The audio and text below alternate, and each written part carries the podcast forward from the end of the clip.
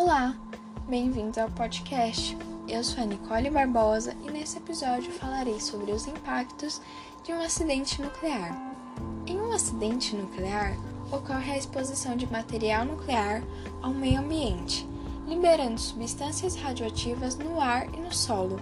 Essas substâncias contaminam plantas, rios, animais e as pessoas em volta. As consequências de acidentes nucleares possuem longa duração, tanto para o meio ambiente quanto para a população que habita no local. Isso porque os níveis de radioatividade podem permanecer altos por décadas. Os principais acidentes radioativos da história são Chernobyl, o maior dos acidentes nucleares, o acidente nuclear de Fukushima e Césio 137 de Goiânia. O acidente de Fukushima foi um dos mais impactantes em relação ao meio ambiente e aos animais, e é o acidente que eu irei me aprofundar agora. Ele foi marcado por uma série de catástrofes, e ele começou com um grande maremoto, próximo ao Japão no dia 11 de março de 2011. Na tentativa de minimizar os impactos, 170 mil pessoas foram evacuadas e plantações foram interditadas. Ainda assim, os problemas continuaram. A maior parte da radiação seguiu rumo ao leste, contaminando todo o Oceano Pacífico.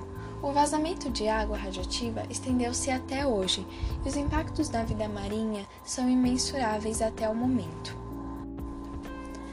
Em um dos primeiros estudos sobre os impactos causados nos animais, foi concluído que pássaros, borboletas e outros insetos tiveram a sua população reduzida nesse desastre nuclear, resultado da radiação ionizante. Um segundo estudo, os cientistas centraram-se na espécie Pseudozizeria marram, que é a borboleta mais comum no Japão. Os investigadores descobriram que essa espécie sofreu uma redução no comprimento da envergadura das asas, um atraso no crescimento e uma taxa de mortalidade acima do normal. Mas este mesmo estudo também evidenciou que essas borboletas ganharam com o passar do tempo uma resistência à radiação. Mensagem que se retirou desses estudos é que quanto mais cedo e rigoroso se investigarem esse tipo de acontecimento, mais fácil será compreender os verdadeiros impactos da exposição à radiação ionizante das espécies.